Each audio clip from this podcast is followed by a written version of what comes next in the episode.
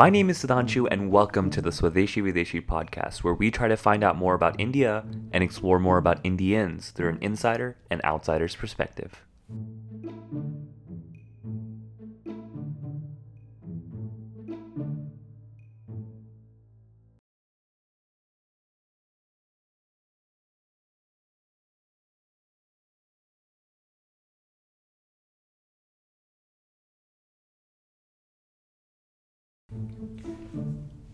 Do me a favor and imagine a young individual who comes from a modest background from rural India.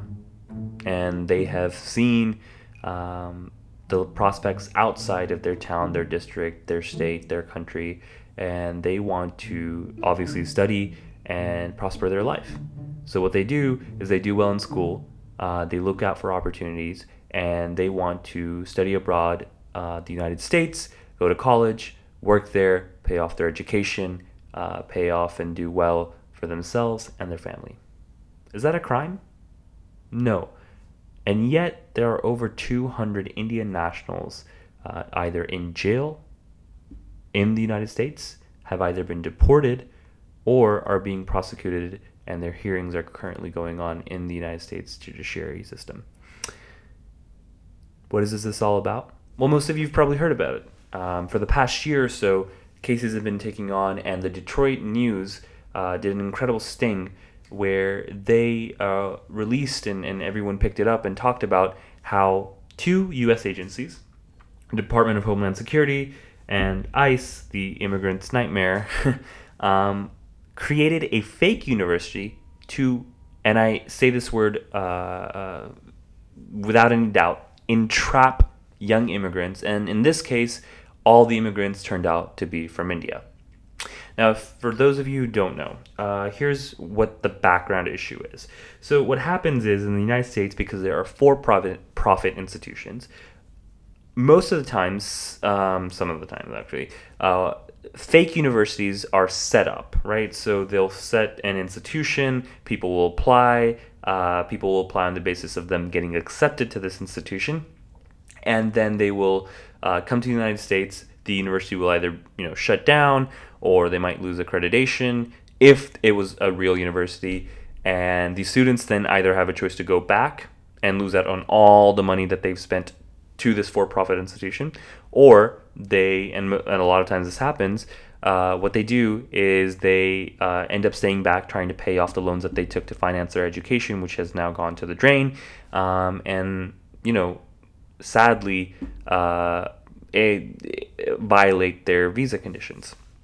Now, this happens, has happened, and the United States government has gotten better in doing so. But in this specific case, what happened is that the United States government commissioned an entire Ponzi scheme of sorts by setting up a fake university, doing outreach for that fake university, recruiting people for that fake university, and once people came, attended the university, arresting those people for doing so. Now, what really infuriates me is that, again, in the United States uh, law, the burden is on the student to, you know, ensure that this university uh, is legal, everything is fine, and you know it's accredited. But and and I'm sorry that I'm getting so excited and riled up, but if you look into the University of Farmington issue, uh, which was a fake university set up in Michigan uh, near Detroit, um, what happens is that it was so elaborate. It had a you know a somewhat campus. It had uh, classes, and there were professors that were hired that were ICE agents. That it was such an elaborate scheme that it you know, leaves you without doubt that this was only to entrap young and innocent students. Um, and that infuriates me. I mean, I did some research, and if you go, and now they've taken down the University of Farmington website, but because of web archiving, if you're able to go, uh, go to any web archive uh, software or website and put in universityoffarmington.edu. And what you see is this incredibly elaborate website uh, with um, you know uh, with comparative uh, of an infrastructure and and I, guess uh, website and and kind of like marketing of any small for-profit university that exists right and it says that the degrees offered were from BBA, BS, MBA, MS, right? So undergraduates and graduates. And what's incredibly infuriating is that ICE partnered up with accreditation um, and other uh, U.S. institutions to give this university an accreditation. And on their website, as well as on ICE's uh, uh, Department of Homeland Sec- uh, Security's website as well, this is what it says. And I'm reading this off. The University of Farmington is accredited by the Accrediting Commission of Career Schools and Colleges. Um, and it shows a list, and University of Farmington was on there um, as well. You know, and that list is the list that you know institutions like Harvard, Columbia, Stanford, everything is on there that's actually accredited and licensed by the Michigan Department of Licensing and Regulatory Affairs as a private post-secondary college. That is also uh, verified. It's on their list as well. The University of Farmington is approved by the U.S. Department of Homeland Security Student and Exchange Visitor Program to enroll international students. So, what this is saying is basically the Department of Homeland put this on their list and said, hey, this is a fair and right uh, university. Please do come to it, right? And they would charge anywhere between, you know, $10,000, $15,000, $20,000 per semester, um, maybe even less than that, um, depending on the degree, uh, and, and to uh, get an education. So, and they also recruited other Indians to help recruit other Indians in, you know, uh, rural India to come to this university. And as soon as there were 200 to 250 uh, students there, they shut down the university and then prosecuted every single individual, deported them, and also took away their money. This seems like a nightmare. It seems like something that, you know, can't be true, but it's exactly what's happened at University of Farmington. You know, the United States government has purposely recruited people and made them criminals because these young people wanted a better life, a better education. That's incredibly terrifying. And, and an elaborate Ponzi scheme just to entrap students uh, scares me. Scares me about what's going to happen next, but also how alarmingly uh, scary tactics uh, that the government is now using uh, to entrap young students. And all of this really confuses me because this has gone for, on for the past year, and especially in Jan, Feb, March of 2019, this is when it was going, when thousands and thousands of uh, not thousands, I'm sorry, um, uh, a lot of these students, um, 50, 60 at times, were being deported, right? Because they, you know, prosecuted them, deported them in, in groups and bulks um, for violating visa conditions and outstaying and, and so many reasons that we'll later on get into. Um, but one of the things that really confuses me is what was the India government doing? Because um, as Indian nationals, uh, and we'll get into this later as well, um, you have the ability uh, to talk to the consulate, but also once this deportation is happening and these numbers that are happening, um, the uh, the Indian government also knows um, they're on the same use of uh, Indian visa, uh, Indian passports, U.S. visas, so they're going through um, the same official track, and obviously the U.S. government is giving them the reason of why they're being deported, and you have that background. So there was just way too many students going back to India, being deported, being prosecuted in jails from the same university for the Indian government to not raise alarms and for them to not understand.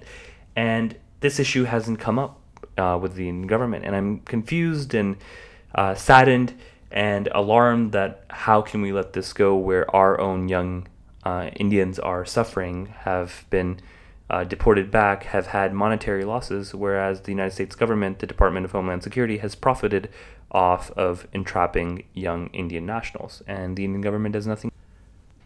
I had to understand what's going on and to peel off its layers and to do that, I had to speak with an expert. Someone who not only understood what's going on within this case, but also US immigration, the laws, and the impact that it's going to have in the future. Earlier this week, I had that opportunity.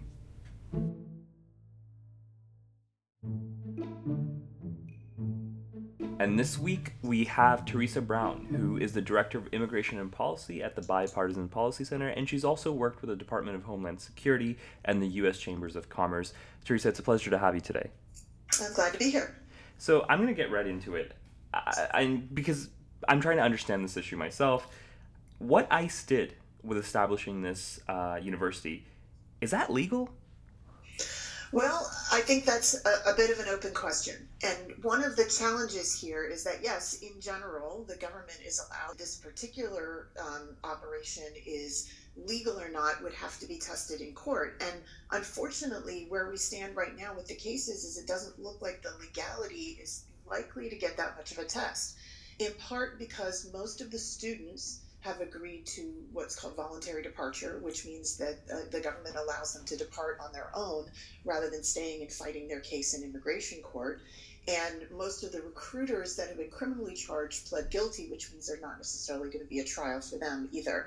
Because the only way this would be decided one way or the other, whether what the government did was legal or not, would be if you know one perhaps in immigration court if one of the students fights their deportation and argues that what the government did was not acceptable that might provide a ground for relief for that individual or in the criminal court if one of the defendants um, argued that they were basically entrapped by the government into taking these actions um, otherwise it's not clear that there would be any adjudication of whether or not the way that the government did this was legal so uh, what I'm getting is is uh, well, first of all, just background: has this tactic of sorts been um, conducted by ICE before?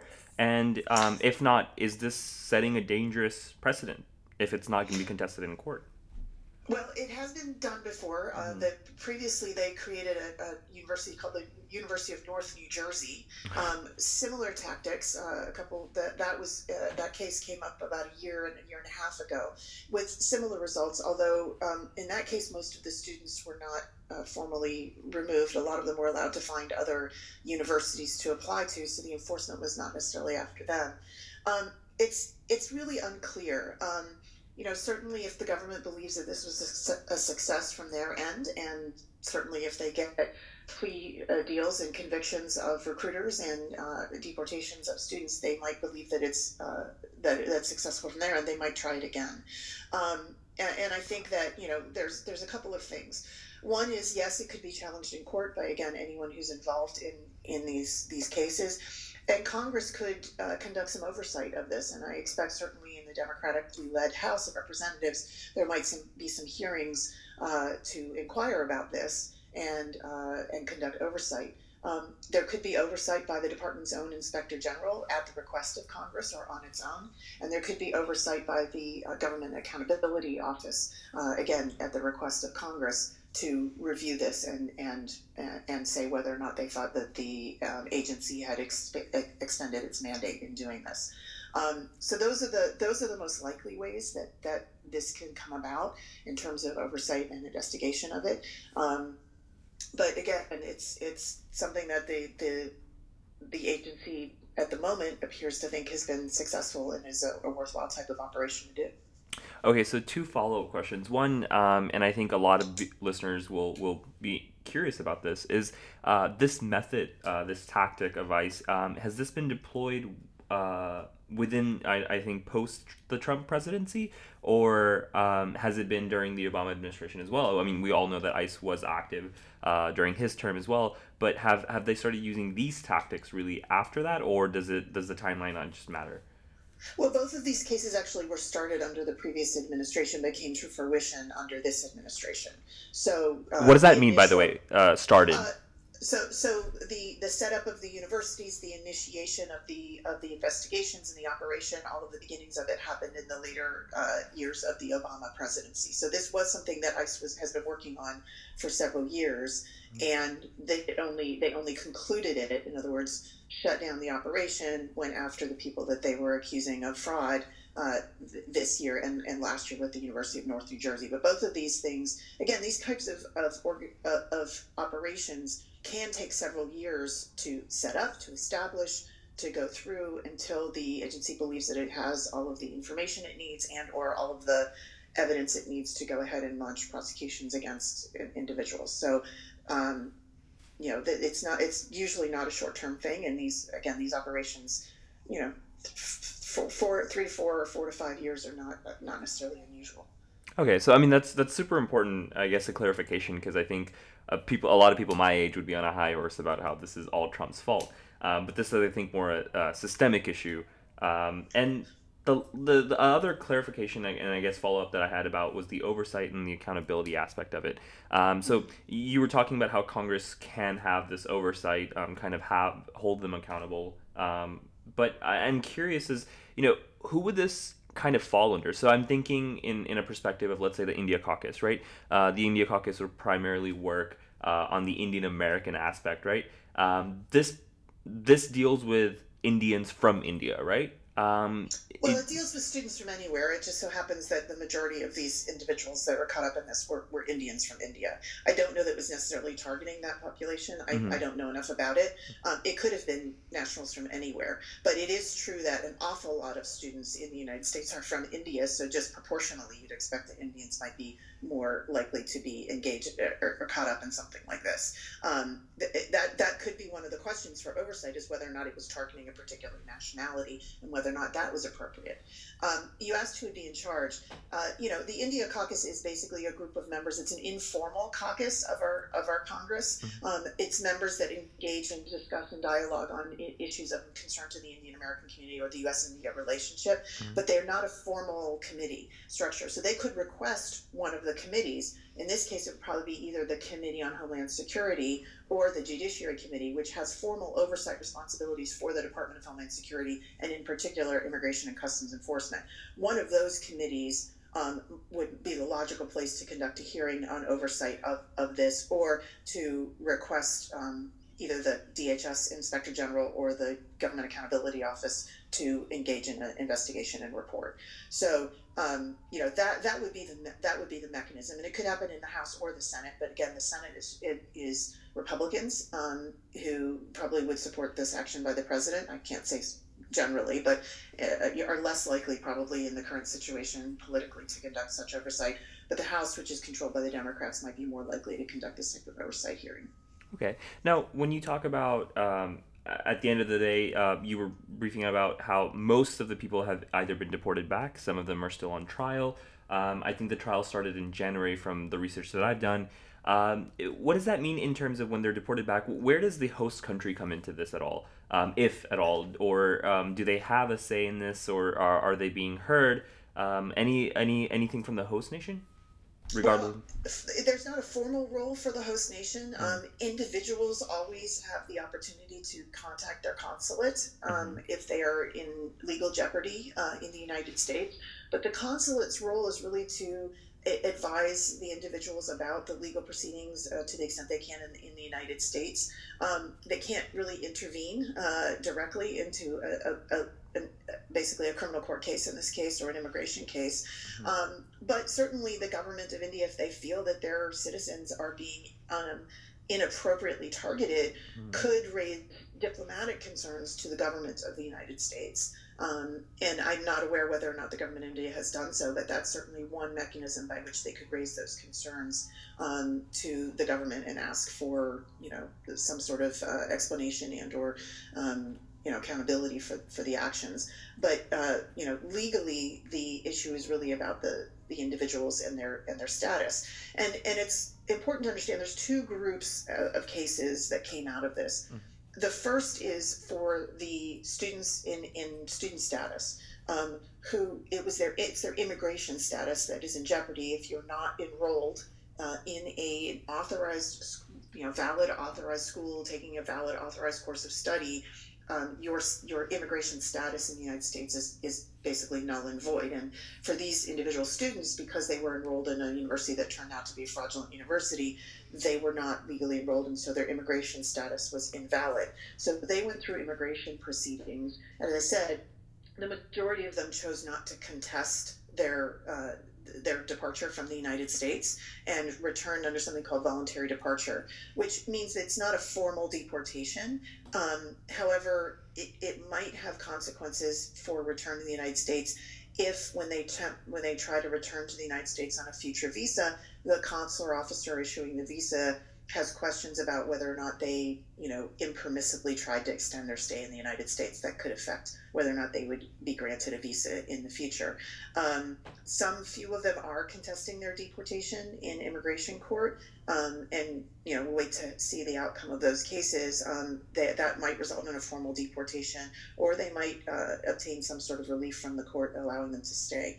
Um, the criminal cases are in criminal court, and those people are charged with criminally uh, criminal immigration fraud because uh, they are the recruiters that were um, recruited by ICE to recruit other students and were paid for that effort. And supposedly they had higher level of knowledge that this was in fact a, a fraudulent uh, university. Um, those criminal charges uh, can lead to jail time or fines. Um, and since most of those individuals are also foreign nationals, at the end of that process, they might also be deported back. So there's two separate processes going on. One is the criminal cases, and one is the, the immigration cases. And I think it's worth understanding the distinction between the two. No, that helps. Um, one clarification: the recruiters themselves that are under criminal trial, um, many of them uh, from you know the newspapers that have covered this um, have stated that they were also students um, who had immigrated and were recruited by the university itself. Um, it, yes. Does does uh, doesn't that sound a bit fishy? And, and won't that help them in their own case when they're defending themselves?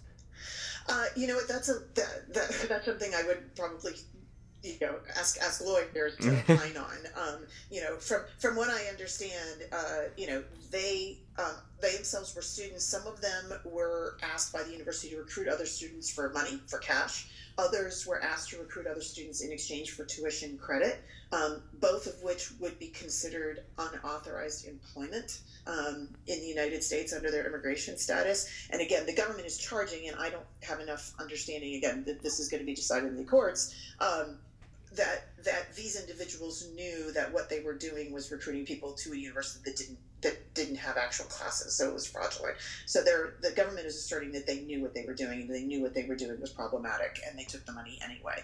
Um, and so that's why they're being criminally charged. Um, that exact thing would be the subject of you know a, a, a court process, a, a, you know judicial process, and a judge might decide whether or not you know which side is telling the truth there if the individuals are claiming they didn't know.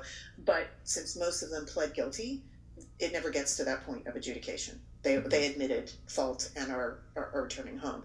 If any of them are contesting the charges against them uh, and arguing that they're innocent and not guilty, that's when in a criminal trial some of these issues might come to light. So hypothetically, let's assume that someone would contest this, and I'm not saying you know. I'm just curious that um, this uh, college, uh, uh Farmington University of Farmington, this was established and made out to be that this is a credible institution. Am I correct? Or was it completely a Ponzi scheme that, you know, everyone that was going in knew that this was an absolutely fake university? Or was it because, from my understanding, there were certifications that were giving to Farmington? They had a building, um, they had, you know, they had hired professors. So the entire thing seemed like it wasn't, uh, it was a, well, obviously it was a setup, but it was a very compelling setup, if that makes sense.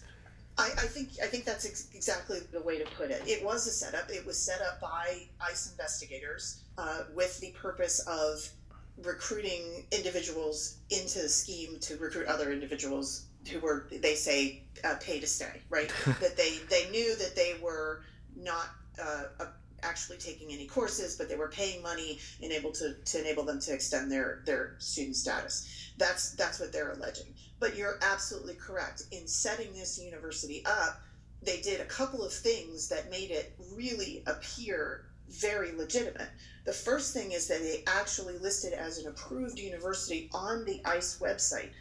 Any institution that wants to host foreign students must apply to and be approved by Immigration and Customs Enforcement to host foreign students. And there are a lot of requirements to get that certification. Um, one of which is you have to have a location, you have to have actual teachers and actual classes that people attend in person.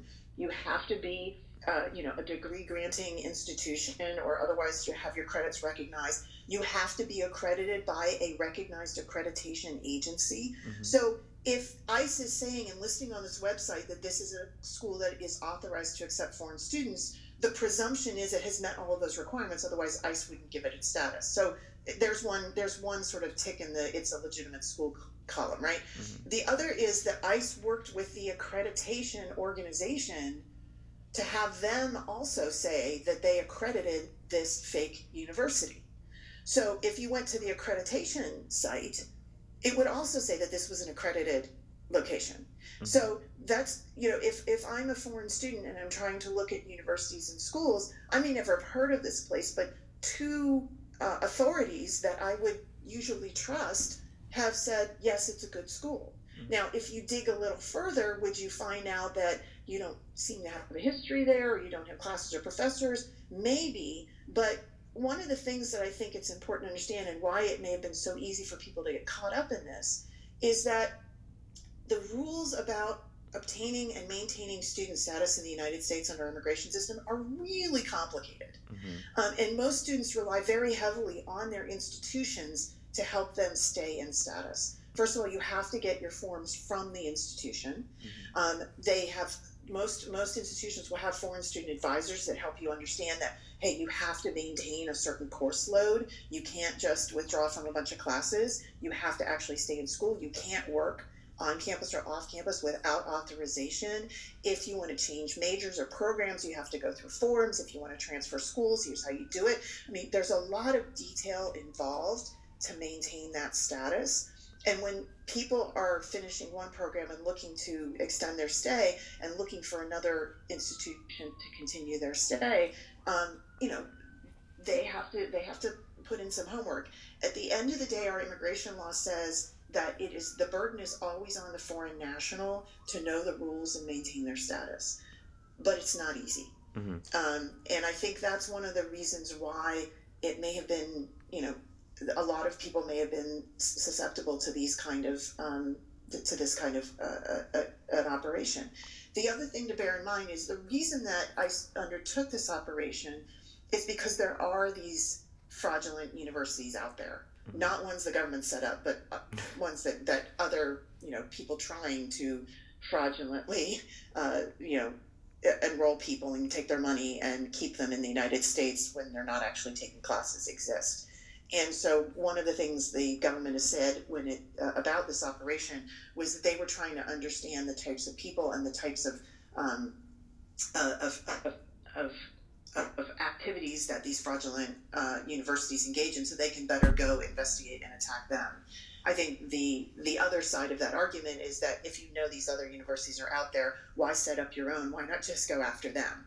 Um, so it's it's a little bit of a wild west out there when it comes to you know foreign students in the United States, and I think that the main the main lesson for everyone should be exercise caution, do extra due diligence talk to um, you know a lot of people about it get all the information you can and to the best of your ability stay with known institutions and known names mm-hmm. um, that if it sounds too good to be true it probably is mm-hmm. um, and and and be care- be careful out there I think it's interesting. Um, you know, one of the things you said was was the burden is on the students. Um, but I think the larger issue that comes up, and I doing some research on this issue, uh, two things came up that I that I personally was shocked about is a that they actually had the help of recruiters within India. Um, so not just individual recruiters, but visa companies to really reach out to these students to actually recruit them in the first place, right?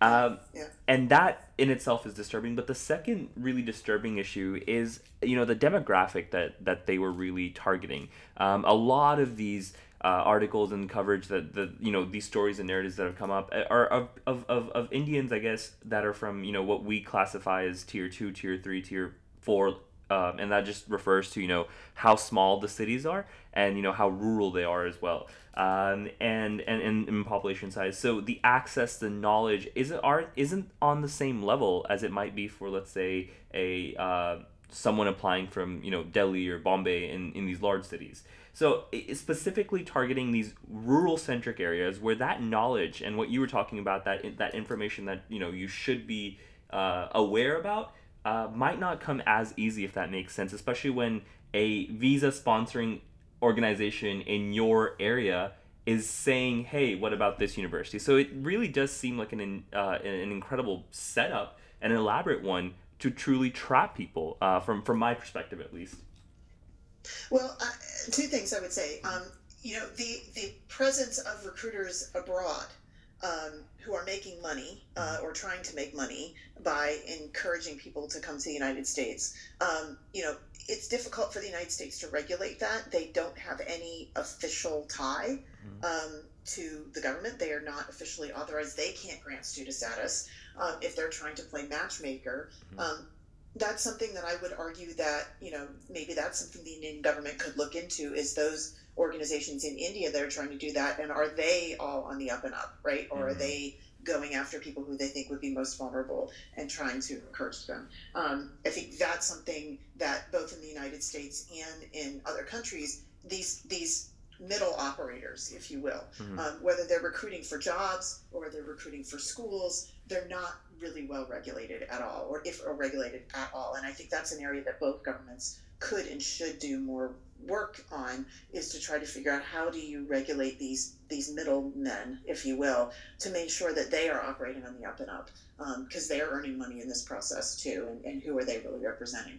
Um, I, I, you know, I think you're right. The news reports that I have seen are that an awful lot of these students were from rural areas in India. I can't say whether or not that was who the government was actually targeting, but I would also say that that's probably the group that is most vulnerable to this kind of a, a of an issue. Mm-hmm. If that is that they are people who are desperate to come to and or stay in the United States. They see that as a, a, a way to gain, uh, you know, economic advantage over where they came from, and desperation does sometimes breed uh, susceptibility to these kind of things. And um, you know, I think it's it's it's tragic. It's it means that people are playing on people's de- desperation.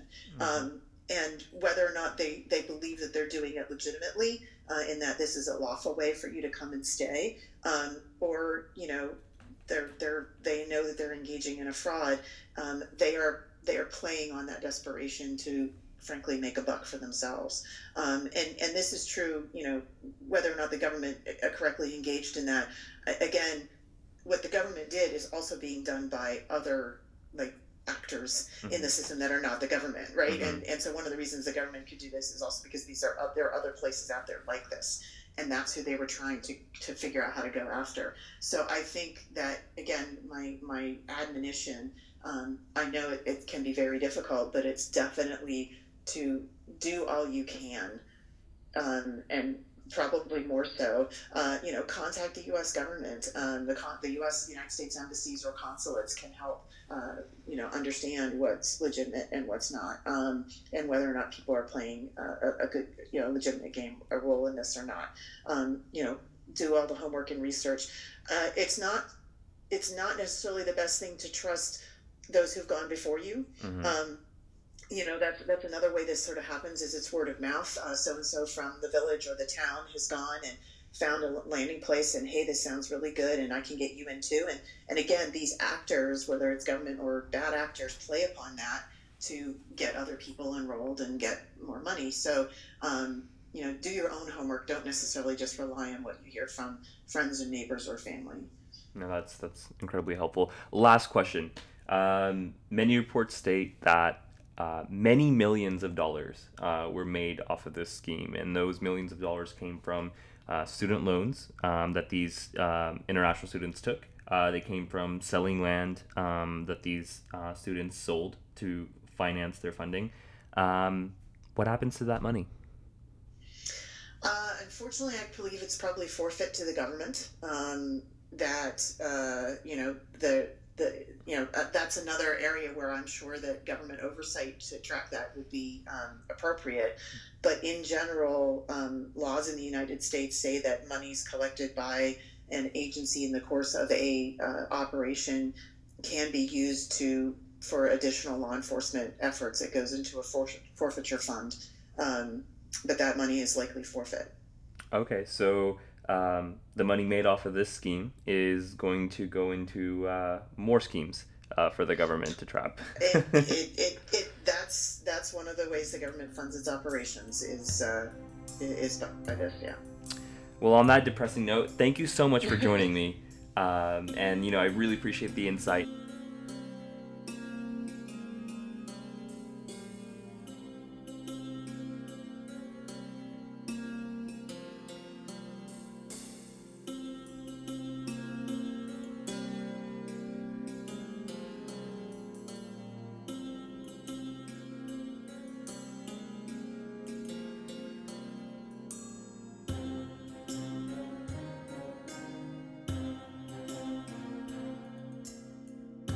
Listening in to this episode of Swadeshi Videshi.